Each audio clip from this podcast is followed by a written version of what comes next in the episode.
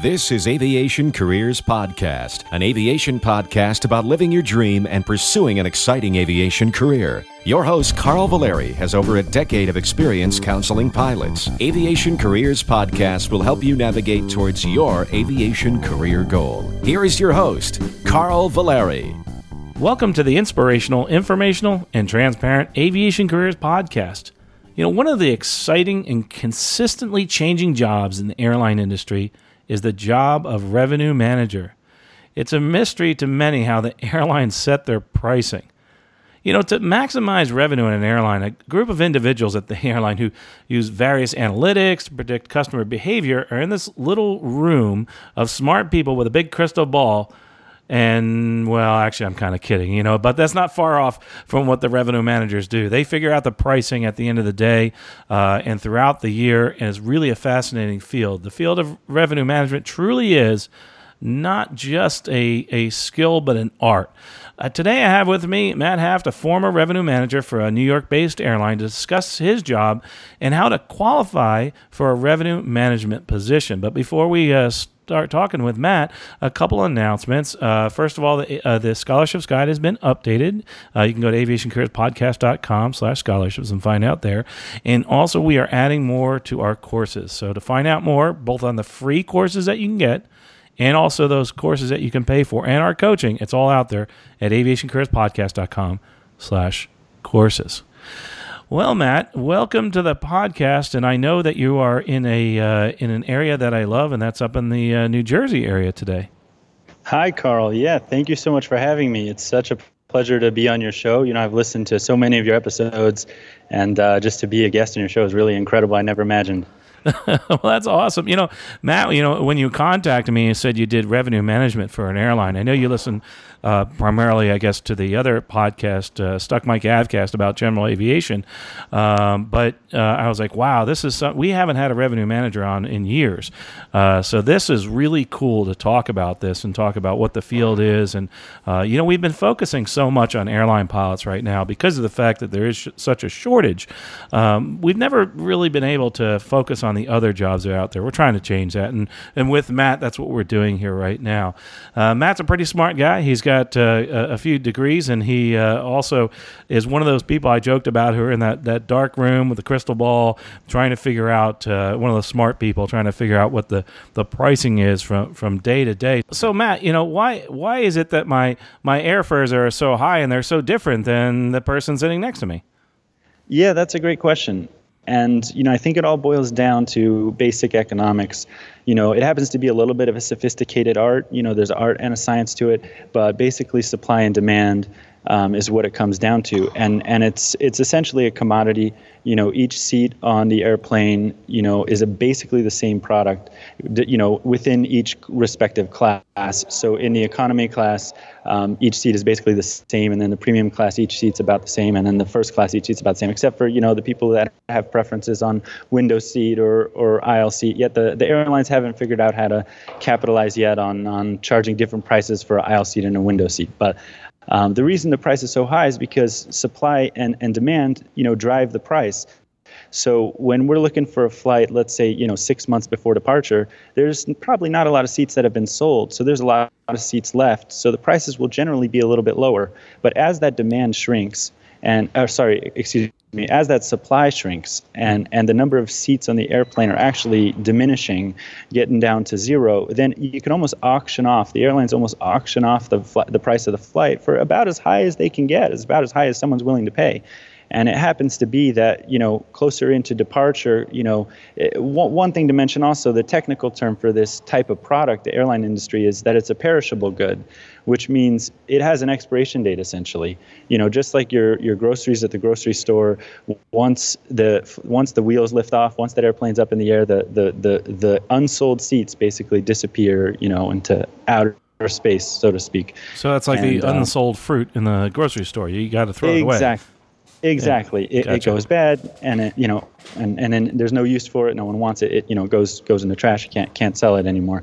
So um, so so as those seats are getting closer to departure, now the thing is, the more lucrative seats happen to be those ones that are just before departure. So that's where the business travelers happen to travel, because they don't know where their next business meeting is going to be. They don't know when it's going to be or where it's going to be. And usually they find out and figure out their business schedule about a week or two in advance. And so the airlines know that, and uh, and it happens to be business travelers are usually going for, you know, some big deal or big contract, and, you know, what's a few hundred dollars for a flight? They're, you know, probably swiping a company credit card or whatnot, and uh, you know, the price doesn't matter to them. They're not as price sensitive. Um, but your your leisure traveler, um, your family traveler, usually they're planning their flights a couple months in advance, and they're more price sensitive, so they're going to shop around. They're less desperate. Um, they could change their plans. They could go to a different destination or or whatnot. Um, so you see different dynamics there uh, between uh, de- supply and demand at different stages of the of the of the selling process for for selling a flight. So that's something that you can somewhat figure out through through metrics and all, but you also need uh, you kind of got to figure out people's behavior, don't you? Uh, that you can do through metrics, but also uh, just in life in general, there's things change, don't they? Yes, they do. And it's a great question. I mean, you know, we see a lot of very interesting patterns. And I think, you know, the one of the most exciting parts about the job for me is is being able to see a story behind the numbers. Right. And, you know, I think a lot of people talk about numbers and math, and they get a little scared of it. And, you know, honestly, a lot of math is really simple, basic math, you know, and it's just done over and over again. Um So we kind of, you know, take data and we just kind of rearrange it and kind of try to understand it. And we could see stories. And I'll just give you a couple quick examples. You know, there happens to be uh, quite a, a pattern between people living in the Northeast, kind of uh, snowbirds, as they call it, and uh, kind of migrate to the South, to Florida or, or South Carolina, North Carolina during during the fall, you know, as it, as winter's approaching, you know, around October, November, December time. And they're usually one-way tickets, you know, and it's just kind of interesting. You know, why are all of a sudden all these one-way tickets being purchased to go down south? And then all of a sudden around March time, April time, you see a lot of one-way tickets coming back up to the north. And um, so it kind of seems unexplainable. But when you think about it, you know, people might own a couple homes. They might have a home up, up in the Northeast and then a home down, you know, in Florida or something like that. And um, we just see these patterns of, of behavior. And, you know, it's funny because if people are going one way from, from the Northeast down to this down to the South area, south of the United States in uh, October, November, well, the plane's pretty much going empty back up north, um, you know, because that plane does a round trip. It goes down south and then comes right back. Um, and uh, so it's trying to price the, pri- the the price of the flight appropriately. It's it's very interesting, and, and you'll see a vast disparity between the price of the flight. The same airplane, it's just flying down from New York or, or Boston or, or some other place in the Northeast down to Florida, and then and then the flight the price of the flight going back up is much cheaper. It's much different. Yeah, it's kind of interesting because it's kind of like supply and demand on the one way. You know, it's not the whole airplane. You got to go there and back again, but you still got to fly the plane. You can't just leave it in Florida. You know, you got to go back up. Not, not like the snowbird that's there. They have to go back up and pick more passengers up. So that's a great way uh, to understand the fares. And also, uh, interestingly, like you said, with behavior, the things can change, uh, and this is something that has always fascinated me, is you pretty much know that the snowbirds are going to go, say, to Florida in the winter and back up when it warms up. But the one thing you don't know is the weather. What if, like, we have a, a really cold winter or something like that? People are going to stay south longer. Is that another reason maybe they buy a, a one-way ticket? Yeah, that's definitely a good reason. I think uh, you know, I think I think there's a variety of different reasons. The weather definitely being um, being one of them. Um, you know, these these travelers, you know, have different schedules, and a lot of them might even be retired and have flexible schedules. Um, and sometimes they'll even buy round trip tickets in the middle of the winter. You'll see we'll see a bunch of round trip tickets, let's say from Florida back up to the Northeast.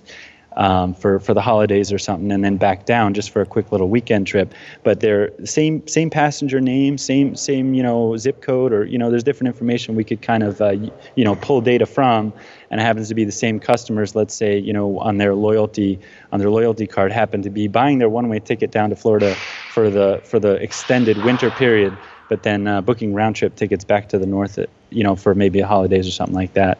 Um, yeah, weather and holidays, and there's a lot of, you know, different variables that kind of go into the equation. and you can figure a lot of this out from past behavior, but the thing is, you know, it's like that doesn't mean there's going to be future behavior that way. Uh, you don't know what might happen and change things. Uh, so I'm assuming that I know you have models, but those models uh, must change. And sometimes I'm thinking maybe ever so often dramatically. Yeah, that's that's a great question, and I and I think you know, that that put that nails it on the head. It's exactly the reason why such a job exists as revenue manager. You know, sometimes we joke about our job is to put ourselves out of a job, and uh, you know, train these computers to price these flights so well that you know there's no need for human input. But it happens to be time and again, time and again. You know, there's there's unpredictable scenarios. Um, you know, even just let's take sports for example. For all the sports fans out there, um, you know. World Series, Super Bowl, you know, don't know what the teams are going to be, don't know where the where the you know the team base, the fan base is going to travel from and travel to.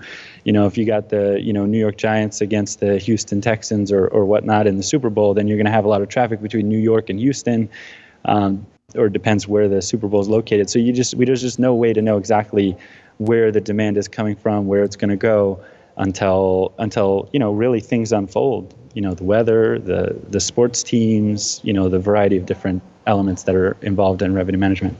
So that's where it becomes more of an art, you know, than just a science. And uh, and also one of the things that I think a, a revenue manager should have, and correct me if I'm wrong, is you really have to have both a, a good feel of the economy, but also every, life in general and news. I mean, you could see certain patterns of things Uh, happening in the future that maybe somebody else doesn't. Maybe there's a holiday or a special event that you found out about at a destination uh, that nobody's really brought up, and it's like, hey, wait a minute, we could maybe, you know, cash in on this by increasing our, our frequency, increasing our actually prices on that destination. I, I'm assuming that's something that you you would agree with. Absolutely. I mean, there's, uh, you know, there's a lot of different events out there that are just, you know, kind of fly under the radar, so to speak. And um, until someone finds out about it or hears about it, you know, for example, there's a conference in New Jersey. Um, it's uh, it's usually around November time or so. And, you know, all the airlines around around the New York area, New- Newark especially, you know, raise their prices because they know it's a holiday weekend. There's a New Jersey Teachers Conference. And and kids are out of school for a couple of days, you know, usually the first or second week in November. And uh, you could you could look online and Google it, and you'll see, you know, the prices are higher for some reason. Even if you don't live in New Jersey, you'll see it and you'll be like, what? That's interesting. And, you know, unless no, someone's ever heard of it, they, we, we didn't know about it at the airlines until one day we just realized, hey, why is somebody, why is our flight selling out? And maybe our prices are too low. And so we just kind of raise our prices. And sometimes, you know, sometimes it's because the prices went, you know, because we sold seats and didn't know why, and prices, you know, there's automated re, automated uh, algorithms that kind of raise the price automatically if the flights are selling too many seats too quickly. But, you know, we'll see that and be like, hey, why is this automation, you know, raising the price here, you know, so quickly, so fast? And and we'll kind of have to go dig in and, and try to figure out, hey, is there a, is there a political thing going on? Is there a, is there a, a um, you know, some type of event that we didn't know about, and uh, and you know, kind of figure it out that way. Um, but yeah, absolutely, there's a lot of events, and you know, and, and, until we know about it, you know, it's it's uh, it's you know, it's there for the for the for the passengers, you know, discount, so to speak, you know. So now that we've actually looked at this and realized that this is not a job that we see going away, you know, that it is such a dynamic environment. So there's, you've made me comfortable thinking, yeah, this would be a job that I would actually tell people would be a, a good job to go into. That's similar to with the flying. I always tell people, they're like, well, we can automate the pilots out of the out of the cockpit, but you don't realize how dynamic that is and how things change so much, because you know we're in the in the cockpit really for for not just for making decisions, but for all the unknowns that happen. And there's a lot of unknowns even during one flight. Uh, so I I'd say this revenue management job is going to be around for a long time. Not only that, because you're you're very key to the revenue revenue management. You're key to the money that the airline makes, because if you make a mistake, you can make or break that flight, couldn't you? Absolutely. I, I think there's no single department, no single position that has a greater impact on the top line of a company. Now, it happens to be revenue is not the whole picture. You know, right. There's costs and there's there's expenses, and as they call it in the airline industry, C A S M, you know, cost per available seat mile. Um, so R A S M and C A S M, R A S M being revenue per available seat mile and C A S M being cost per available seat mile. Um, there's there's you know there's really no greater impact, because cost is a is a is a is a is a is a wide ranging net, wide reaching net of a lot of different moving parts to try to keep costs down. You know, preventing aircraft damages, preventing diversions, um, you know uh, you know get, get, getting fuel, hedging fuel, you know, and and just you know pilot contracts and flight attendant contracts. contracts and the whole bit. So there's a ton of moving parts there. But from a revenue point of view, it's basically the website and uh, and you know the agencies. There's some travel agencies that sell sell sell flights for, for the airline. Um, also, the online travel agencies, like you know uh, you know the ones the online travel agencies. I won't say any names, but you know those those places are are streams of revenue for the airline. And basically, it's pretty it's pretty concentrated in those streams. And and the impact of the pricing of the flights are basically you know the the main driver of the revenue. Um, of course, there's all the, you know, the new fees coming out nowadays, you know, ch- charging for checked baggage and even, you know, carry-on baggage now uh, in some airlines. Um, but uh, but absolutely, yeah, the revenue has a very direct impact on the company's success, and uh, and, and a mistake, a little mistake could be could be uh, could be a big problem.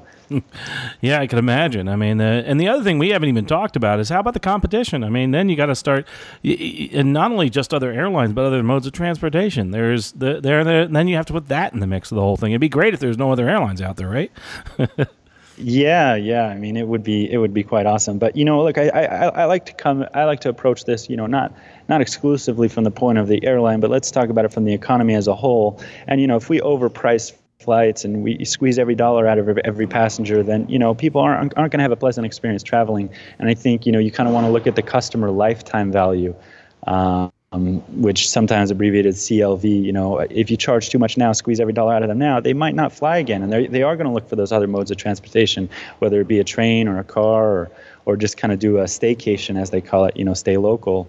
Um, but you know, you want to look at the at the greater good, and and uh, sometimes the reason why we raise fares for for certain flights is because there's business travel that needs to get where they need to go. And if we sell all the seats, you know, three weeks or four weeks, you know, at least three three or four weeks before departure, that doesn't give any seats left for the business traveler that wants to go. So sometimes it's a little uh, a little frustrating if, you know, if you're a consumer, you're a traveler, you want to book a ticket and you see, hey, these prices are kind of high. Well, it could be that, you know, We're we're running low on seats and, and kind of need to save a few for those business travelers, you know, which benefits, yeah, I guess, society at large. You know, the business travelers are keeping the businesses moving and everything, and and uh, saving a few seats for them kind of helps uh, helps get them where they need to go. So one of the things I, I've listened to you talking about is is the revenue and, and the competition and the seats, et cetera. Uh, it seems like the airlines in general, and this is kind of a comment on the industry, they seem to have gotten better on pricing and have realized that uh, giving all the tickets away to uh, doesn't work. You know, if you're losing money, you don't increase volume. You have to change something else. Uh, do you think that's true, that, that we've gotten a lot better at revenue management and the pricing of our product? Yeah, I think so. So, I mean, that's that's another great point. I mean, just one great point after another. Um, you know, back when airlines, back in, I think it was nineteen seventies, I think it was, airlines were, were regulated by the government to have to have fixed pricing, basically, for every single one of their seats. And it was just a flat price. Um, so, eventually that got deregulated, and, you know, the invention Uh, by American Airlines, I believe it was, they uh, they created what's called revenue management, or yield management, as as it's known today, and that's basically you know optimizing the right price, selling the you know selling the right the, the right seat to the right customer at the right price, um, and that's a very dynamic thing. It's not it's not static. It's not fixed. You know, it changes frequently. It changes daily, even. That sounds you know though that sounds really kind of cool. It sounds pretty exciting to me. I mean, you're sitting there. It, it's an it's a constantly moving target, and it sounds like something that if you are somebody that loves a challenge intellectually, uh, something cool to get into uh, is revenue management. But, you know, we've talked about the technical side of things, and we could go on and on about the technical side, like talking about, you know, R A S Ms and fares and C A S Ms and, uh, you know, how all that works. And, and believe me, there's a lot of other terms in the industry we could we could speak on there. Right, right. The the thing well, is... If I could share one more thing, oh, yeah, actually. Yeah, I, yeah, please. It would it would be quite interesting. I think, you know, this is just a big learning that I had. And, and um, you know, a lot of times people think things are scientific. And even though we have so much data behind us, you know, ma- helping us make these decisions, at the end of the day, the price of a ticket that we sell is kind of like, you know, the price of a house. You know, it's like, how much is somebody willing to pay? Mm-hmm. And if someone's willing to pay, you know, a large, uh, you know, a higher price, then they'll pay a higher price. If no one's willing to buy at that price, then you, you got to lower the price. And and I think the interesting thing about revenue management is that it's almost separated from the cost side of the business. You know, uh, um, it, almost like, you know, on Wall Street, they kind of have like this Chinese wall type of thing where, you know, the traders and the and the and the sales, you know, salespeople don't really speak because of conflict of interest. Well, as a revenue manager, we we we're not really supposed to know what the costs are, because if we knew what the costs were, then, you know, when when, when we're when we're beating the costs, then we're going to kind of relax our relax our, our, our, our muscles a bit and and kind of just sell prices at a lower rate. Um, And on the flip side, you know, when, when, when costs are going up, we're going to try to overcharge and try to raise the price higher than it really than the economy really can handle. And and I think there's a middle team kind of in the middle of those two called the network planning team. You know, just a little plug for them. Their job is to kind of see, hey, we're flying this route three times a day, or we're flying this route, you know, five times a day with this kind of aircraft and this many seats. Well, is that the right aircraft and the right number of seats to be going to that destination? You know, the cost of the pilots and the cost of sending that type of airplane over there, you know, costs us this much. And you know what? The more seats we throw there, there's not more customers that want to travel. So maybe, you know, they got to match the right demand, the right supply with the right demand. And their job is to say, hey, this is how much revenue we're getting over here. This is how much it costs to fly those flights. And and this is the profit we're going to make if we fly this route two times a day or or, or whatnot. And and and as, and as a revenue manager, our job is just, you know, just focus on the revenue, try to understand the, the economy and the demographics, and uh, and and set the prices accordingly. And sometimes you're going to lose money, sometimes you'll make money, um, but overall, I think uh, airlines are doing all right right now. So that that's a great example, but you know, how does an airline determine a new route? I mean, is that I know there's a network planners, but I'm assuming they'd have to bring you into the conversation at some point. Absolutely. Yeah, it's a great question. And and I think, you know, the network planners, the, the difference between revenue management and network planners, they have very similar mindsets. But network planners are thinking usually like a year out and beyond. You know, what's the five-year plan? What's the ten-year plan? Um, you know, what, what, where where where are large corporations shifting their their headquarters? You know, Amazon, if I'm allowed to mention different companies, they're they're having a big uh, you know conversation now about where is their headquarters, their second headquarters going to be, and uh, Boeing moved their headquarters, you know, a bunch of years back, and these kind of things, you know, make shifts in in, in demand, in travel, in jobs, and um, and so airlines look at that kind of stuff. Um, whereas re- revenue, you know, network planning team is really focused on that, and I think revenue managers are more dealing with the short term, you know, the the now from today, from departures that are leaving today up to about six months from now, and kind of just, you know, the flights, the schedules are already loaded. Customers can see it on the website. You know, can't really make changes, or else you're going to upset the customers that already booked their seats, and you know they're going to their you know child's graduation or whatnot, and they kind of have their seat booked in advance. So we don't really want to move them around from their their pre-booked flights already. Um, but yeah, the, the, the revenue manager is more looking at that short term, you know, from now to about six months out. Um, yeah. Interesting. Yeah. So would somebody with the skills of a revenue manager possibly go into those other fields like network planning, et cetera? Yeah, I think, I think revenue management is a great feeder, and it's a great entry point into, into any airline. And, you know, since we're here on the, uh, you know, Aviation Career Podcast, this is this this is definitely one of the entry points for an airline. Gives a great background and a great understanding as to how, how an airline operates, um, especially from the corporate point of view. You know, airplanes and sizes of airplanes and what the costs are, what the revenue is, how the how the dynamics work between uh, you know the, the the traveling public and and the airlines. You know, the constraints and the and, and, and all the different variables that go into it. So with somebody who's a revenue manager, they can go to network uh, planning. What what other jobs do you think would be available to somebody with that type of a background? Would they go into some other fields within the airline? Yeah, surprisingly, people can go, you know, pretty much anywhere within the within the company. I mean, I've seen people, you know, go to, let's say, like a marketing team uh, where they're doing brand and advertising and stuff like that, and uh, and and and they they use their data knowledge and their understanding of consumer behavior and demographics, and that kind of you know, you know helps them in their new background. You know, helps them with the background in their new role in marketing. I've seen people go onto the product side where they're dealing with uh, uh, you know the the food and the snacks, um, and uh, business class and first class and all that. And I've seen people go. Of course, network planning is a huge uh, huge. transition point, and we've even seen people go on to like a finance role, you know, corporate finance, um, or even you know uh, on the fuel fuel fuel trading desk where they they're they're buying they're hedging fuel, and they just have a good understanding of, you know, what flights are going where and what size aircraft is going where, and, you know, where should we be hedging fuel and and, and all that, and uh, it really feeds in very well to the rest of the airline.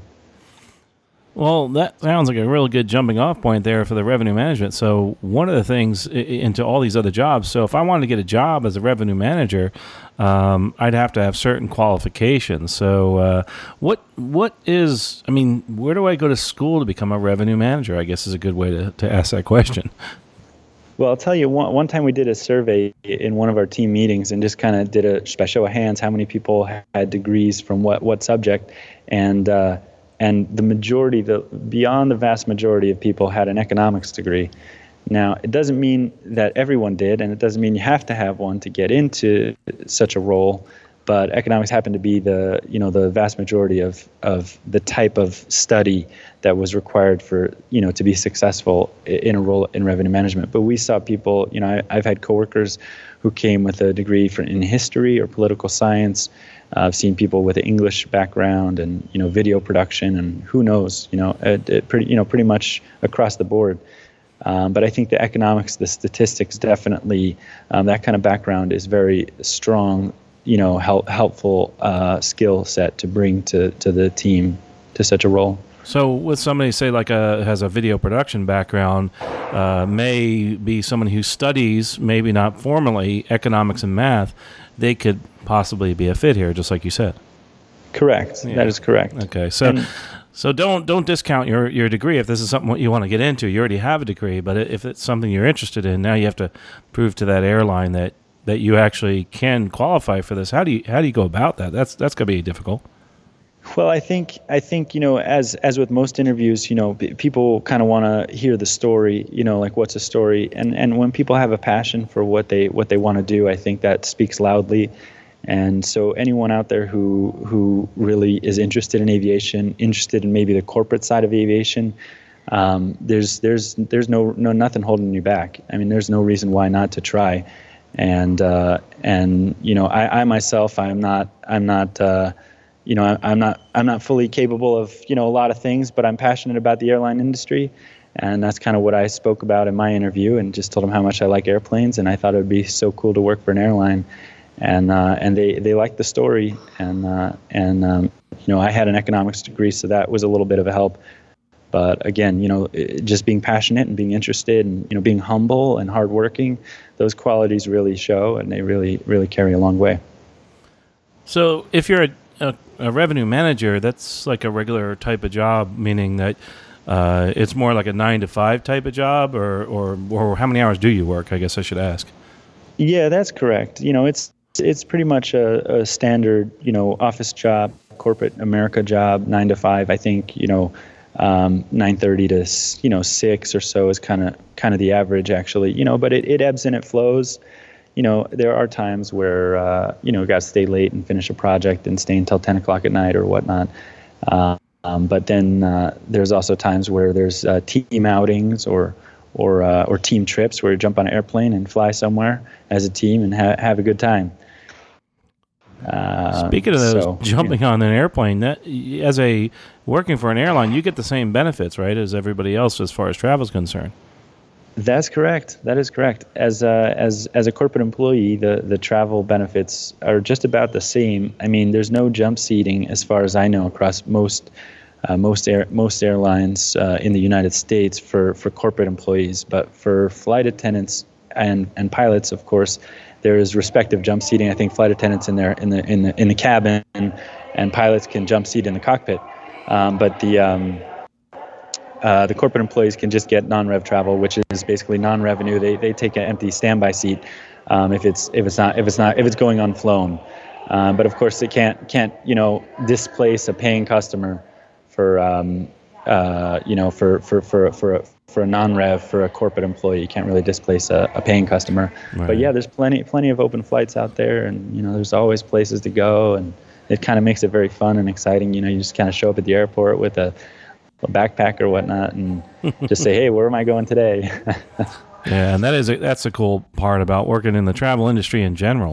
Uh, but with the airlines, I mean, you basically, you know, you get up in the morning and say, hey, you know, I want to have uh, breakfast in Bonaire, you know, or, you know, I want to go to Rome and visit my family there this week, and I can just go do that. And that, it's it's really interesting because when you leave an airline, uh, and you're currently not working for an airline, that kind of goes away. So I'm sure I'm sure that's kind of sh- shifted your lifestyle a little bit. Yeah, it definitely has. You know, the uh, the uh, that flexibility of just, you know, showing up at the airport and going somewhere is definitely a, a huge perk and very, very enjoyable. In fact, some of my coworkers and I used to joke about what our price tag would be on uh, on on you know such a benefit. And uh, you know, definitely in the thousands. I won't share what I what I think, unless you think it's safe to share. But sure, you know, go ahead. yeah, I think I think my coworker and I were kind of uh, arguing between thirty thousand and fifty thousand dollars. You know, which is you know that's that's that's a nice sizable amount of money. You know, yeah, it is. I, I was telling him, I think you know, boosts my pay about thirty thousand. He's like, well, I fly a lot. You know, I go all around the world, international, and everything. To me, it's probably worth about fifty thousand. You know, and uh, so we uh, we kind of. you know, let it at that. But, you know, it's just an interesting conversation to have. So let's talk a little more about, you know, you, you talk about that benefit. That brings up another interesting thing as far as uh, salaries are concerned. Uh, airlines, because they know that that is a benefit, maybe they kind of put that into the mix as far as pay is concerned. Revenue managers in general, it, it, like at the airline you used to work for, do you know what kind of a range uh, they'll make pay-wise? Yeah, I think I think most people, um, you know, they, they have a they have a stream, they have a flow. Usually, people join as interns while they're in college, and they're getting paid, um, you know, maybe uh, thirty-five or forty thousand dollars a year or something like that. But you know, that's intern. It might even be part time. Um, it might even be hourly. I'm not sure, and broken down, you know, into about a thirty thousand, forty thousand dollar a year career. But then as they kind of streamline into the into the into the main workforce, full-time workforce for the airline, um, usually it ranges from about fifty thousand to about seventy thousand, um, depending on the position. And of course, with career growth, you know, comes more opportunity and promotions and and uh, and bonuses and profit sharing and, you know, the whole bit. Um, it can kind of, you know, creep up closer to about six figures. Um, but I think it would be safe to say not, not to expect six figures, you know, in, in the beginning, you know, kind of, uh, you know, take it as a learning opportunity. Um, and try to learn as much as you can because there's so much to learn, and uh, you know it's just a, it's a very fascinating, uh, fascinating field to work in. Yeah, it does. It sounds like it. I mean, I, I think it, I think it's really, really cool. It's something that I would love to do. You know, I, I love doing this, but it's just I think it's just fascinating, the pricing things. Um, but if I'm somebody that's actually looking towards this as as a career, like you said, maybe lean towards the economics, statistics, and the math in your background, possibly. If I'm a, in high school right now trying to make a decision, that would be a great way to go. If I'm already out of college, it, it just makes sure that you kind of bone up on all that and, and have an interest in, in math, et cetera. But uh, how do you find out about these type of jobs? And, and, you know, you talked a little bit about interviewing, but, you know, where do you find the, the jobs and how do you get them? Yeah, that's that. That's a great question. And I think, you know, most airlines have, have their jobs posted on their website. So, you know, they have a, a place where you can, you know, do a job search on their website and just kind of see. And, and if you kind of keep keep up to date and check in on it, you know, every once every, let's say, you know, month or something like that, you'll see there there are postings that come up uh, from time to time. Of course, if you're not actively looking for a job right now, let's say you're a freshman in college or something like that, hey, that's that's still a good a good reason to check it at least once, not once a month, but once, you know, once a year or whatnot, just to see what kind of what the job description is. And, you know, they'll say on there what the recommended uh, college uh, major is for that position. And, you know, it depends whether it's, you know, the marketing side or the brand side or or, or the revenue management side like I'm coming from.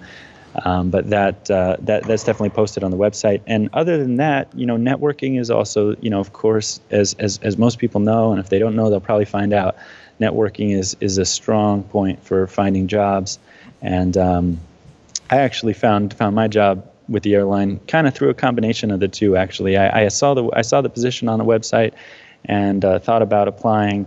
And then I just looked on LinkedIn and just kind of saw if I had any friends or, or connections that were kind of connected to the airline. And, and I actually did. I had a friend, a friend of a friend who was connected. I, so I asked my friend if he can introduce me. And uh, we did. We went for a cup of coffee. And he kind of shared me a little backstory on the position. And I had to then apply through the website because, you know, he didn't know me well enough to vouch for me. But he said, hey, put your resume through the website and uh, and we'll see if we can get you an interview. and uh, and you know the rest is history. Then then then then then the responsibility fell on me to actually interview well and and and know and know what I'm talking about and really be be that kind of candidate for them that they're looking for. So if you wanted to know more about the terms we talked about in the beginning, there's lots of airline terms. Um, I always suggest people read trade magazines. Um, I'm wondering if, if you'd agree with that, and also if you have any other suggestions. Yeah, that's a great question. Um, and it's funny you say that because, you know, something's popping in my mind right now, which actually is very helpful.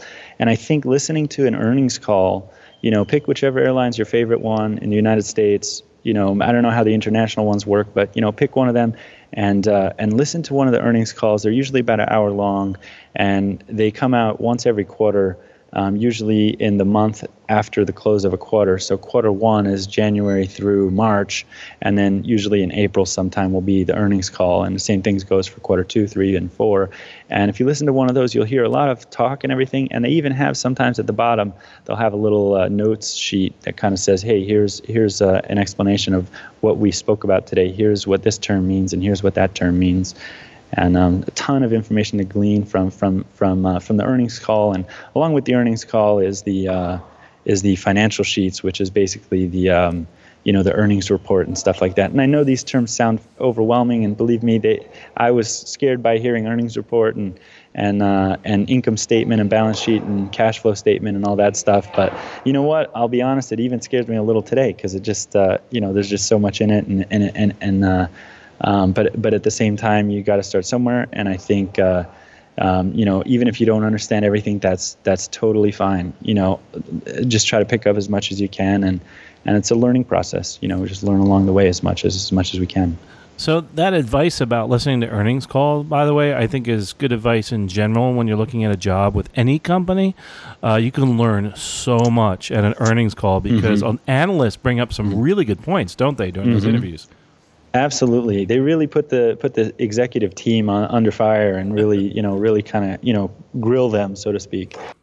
Um, and and I think that's a great thing, you know, because it kind of keeps keeps the company honest, you know, keeps the company working toward their goals, and um, and uh, you know that's that's the executive team's job is to, is to make sure the company's going in the right direction, and and um, and there's and you can get so much of that direction just listening to the earnings call. Where's this airline headed? You know, are they thinking about you know, increasing their transatlantic and transpacific flying? Are they increasing their, their South America flying?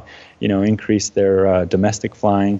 And what kind of airplanes are they planning on bringing into the fleet? And, you know, who knows? There's just a variety of different things going on. And they usually do a pretty good job of making it pretty comprehensive and covering, you know, quite an array of topics. One of the easy ways to find out all that information is most of the, the airline websites will have an investor section. And uh, you can just, you know, I sign up for the emails a lot of times. And uh, they'll just send you updates saying, hey, by the way, we have an earnings call. And you can go online and listen to it. Uh, they made it so easy, you know, just to listen to all that. It's it's really, really cool. Mm-hmm. Uh, you know, Matt, we're we're coming up towards the end of the show. And I just wanted to say this, this has been terrific. There's a ton of information here. And we're going to have a lot of people ask questions. But I wanted to talk a little bit about you uh, before we close up. I mean, you, you sound like you, you love aviation. You're Uh, and I know you've left the airlines, and I know this is uh, something people are going to ask. You know, what do you what are you doing now, and uh, and why, and how did you get so interested in aviation? Well, I'll tell you. You know, I kind of joined the corporate track there after college, and that was kind of a dream of mine was to really be in corporate America and everything. And I was doing a great job, and you know, loving every bit of it. But you know, I had a couple friends who actually started a business. Uh, about four years ago, and uh, I won't say the name of it just for confidentiality, but they, they started doing all right, you know, successful and everything, and they kind of needed a financial analyst to come on board. And I was quite hesitant to come, you know, to leave, you know, such a such a great company, great, great, you know, great airline, great position, really doing exactly. It's, I mean, economics. I'm sorry, revenue management is such a great application of economics. I mean, you really, you really can't can't beat that. I mean, it takes exactly what I studied in college and applies it to real world scenarios. Um, but it happens to be this, you know, these friends of mine needed me to do something quite similar, but in the en- energy industry. Um, so gas and oil and uh, and uh, electricity and all sorts of energy and stuff like that. And, uh, you know, kind of stay a little bit close to the airlines because, you know, I'm dealing with energy and stuff. And there's there's definitely hedging and ebbs and flows and things that are kind of related. Um, but, yeah, I you know, I decided to take the jump and help my friends out. And, you know, of course, you know, we're working for a large company. You know, there's uh, there's a lot of perks and stuff like that, but at the same time, there's also a lot of structure to it, um, which limits, you know, let's say career growth or or uh, or financial compensation, you know, because things have to get passed and approved and all sorts of stuff. And so my friends, you know, really offered me a, an offer I couldn't refuse. And uh, so, so I said, all right, you know, if you guys really want me, you know, I'll, I'll do it. And I tried working something out with them where I'd work actually part time for them, like on the weekends. But they said, no, we kind of want you full time. And you know, I'm actually pretty happy where I am now. And uh, but I I, uh, I loved, uh, you know, I really like helping out some friends too, and it kind of gives me a little bit of closer impact to uh, helping helping some friends out. Awesome. And you actually are a pilot too. That's correct. Yeah, when I was seventeen, actually, believe it or not, I, I got my pilot's license. And uh, our pilot certificate, actually, is as it's technically called. And uh, I, I uh, um, ha- have always had a passion for flying. Never really took it beyond the private private pilot, but have enjoyed recreationally flying, you know, my, my whole adult life. And um, I'm about twenty, twenty-nine years old now. So yeah, for the last twelve years, I've enjoyed uh, enjoyed flying uh, flying Cessnas and Pipers around. Yeah, actually flying out of uh, an old school I used to work for out there in uh, Caldwell Airport, uh, so in New Jersey. So one of these days we'll, we're going to have to go up and go flying and at least hang out at the airport. Oh, that'd be my dream. I'd, I'd, I'd love to fly with you. And after hearing all your podcasts and, you know, all, all your words of wisdom to the pilots out there, you know, it'd be uh, quite quite a thrill for me to fly with you. I definitely would love to do that. Oh, awesome. I guess one of our next meetups will have to be up in New Jersey then, in the Caldwell area. I know I know that they don't have that restaurant there on the airport, so we'll have to figure something else out. Uh, but uh, what was that? I forgot what it's called, the Aero Squadron or something down there. But uh, right. But there's a lot of really cool places to fly in New Jersey. I, I thought it was one of the, the better states to actually fly in because there were so many concentrated so many, and so many cool airports to go into. A lot, a lot of fun. Um, as yeah, far as some pretty high-profile airspace too, you know. So it requires, oh, yeah. you know, being pretty avid. You know, you got three class Bravos all kind of overlapping each other a little bit, and um, even have that Hudson River corridor there where it can kind of fly through the exclusion. And you know, there's just so much going on in that northeast uh, or the tri-state area. It's just it's it's challenging and it's fun at the same time. Yeah, it is. Well, you know, it, it's been awesome having you on. And, Matt, I'm so glad that you reached out to me and said, hey, listen, I was in revenue management. I want to talk about this. We're, you know, we're going to have some people ask questions. And, of course, feedback at aviation careers podcast dot com. You can send your questions in. We answer them on the show. But you have a specific question for Matt. If you don't mind, if I could forward those questions on to you, and maybe you could get back to those people. Yes, absolutely. I mean, you know, it's actually kind of a hobby and a passion of mine to help help friends out and help people out with their, you know, with their resumes and their career goals and all sorts of stuff. And I kind of do that, you know, on the side just voluntarily, you know. And so so this would be such a privilege, such an opportunity for me to help out, you know, awesome. Whoever wants help in their in their uh, career, especially aviation related. That's a nice blend of two different passions of mine, aviation and, and, and career guidance. Well, cool, and we're gonna we're gonna be watching you see how many the different ratings you get. Who knows? Maybe someday you'll be a flight instructor uh, out there, and uh, and now that you're closer to the airport, that's a big bonus, right? That's another reason you change jobs. And, yeah. Uh, so that's terrific. Um, but we're we're definitely looking forward to seeing you. Another thing, Matt, by the way, you did is, which was really cool, is you sent me some videos, and I'm going to share those on the go to the show notes for this episode, episode one eighty-four. And you did some great, or I should say, you found some great videos. Uh, one talking about revenue management. There was a really funny one by C N N. Uh, the science behind airfare pricing. I love the commentary on that. You got it. I was like laughing almost through the whole thing, uh, and and I love well the done. buckets. Oh, it was oh, absolutely wonderful job there. And uh, another, Wendover Productions does some amazing videos. Uh, they did one on how airlines price flights. As a matter of fact, if you look at the end of that video, last ten minutes, you might recognize the airport there. So that's all I'm going to say there. Uh, but but this has been, Matt, like I said, this has been terrific. Uh, we'd love to have you on again and uh, maybe talk some more about revenue management, some of the other jobs in the corporate world. Uh, but uh, as far as flying is concerned, uh, you know, I hopefully will see you out the airport doing some uh, flying in small airplanes. Carl, it's been such a pleasure. I mean, look, uh, I, I'm I'm thrilled to be here and share some of my experience and maybe, you know, help a few people along the way. Um, if you ever, you know, need me back or would like, you know, take take revenue management to a deeper level, you know, we can always talk a little further on uh, on any of these subjects. I know we kind of almost just skimmed the surface of uh, of a lot of these different uh, aspects of revenue management and corporate life in a, in an airline. So uh, absolutely, you know, let's see what the what the feedback is, and if people have questions, I'll be happy to answer them. Well, thanks, Matt. And for you listening, one of the things I'd love to do is get your feedback and say, hey, do you want us to delve deeper into some of these subjects? Because there are a lot of really interesting terms, and I think that everybody that's out there uh, should learn these. We talked about the earnings call and understanding the different things like R A S M, C A S M, and all the other different things like how they set fares, et cetera. I think it's, it's really important as a pilot. It's important as a mechanic. It's important as an employee of an airline to understand everything you can about who you're working for and what drives that industry. Uh, make sure, again, like I said, check out the videos. They're really good. The uh, videos Matt gave us, awesome stuff. And w- one thing I, I think that's really important is when you're getting into aviation, you find out there's so many passionate people just like Matt. And that's kind of what drives us to this job. It's not just flying. Uh, I know we talk about it a lot on this podcast, obviously, but there's so many other cool aspects of aviation, and there's so many other jobs out there. And like I said, I'm trying as hard as I can to get other people like like Matt in here and to talk about those things. And we'll definitely have Matt on again. Again, if you have questions, feedback at aviation careers podcast dot com.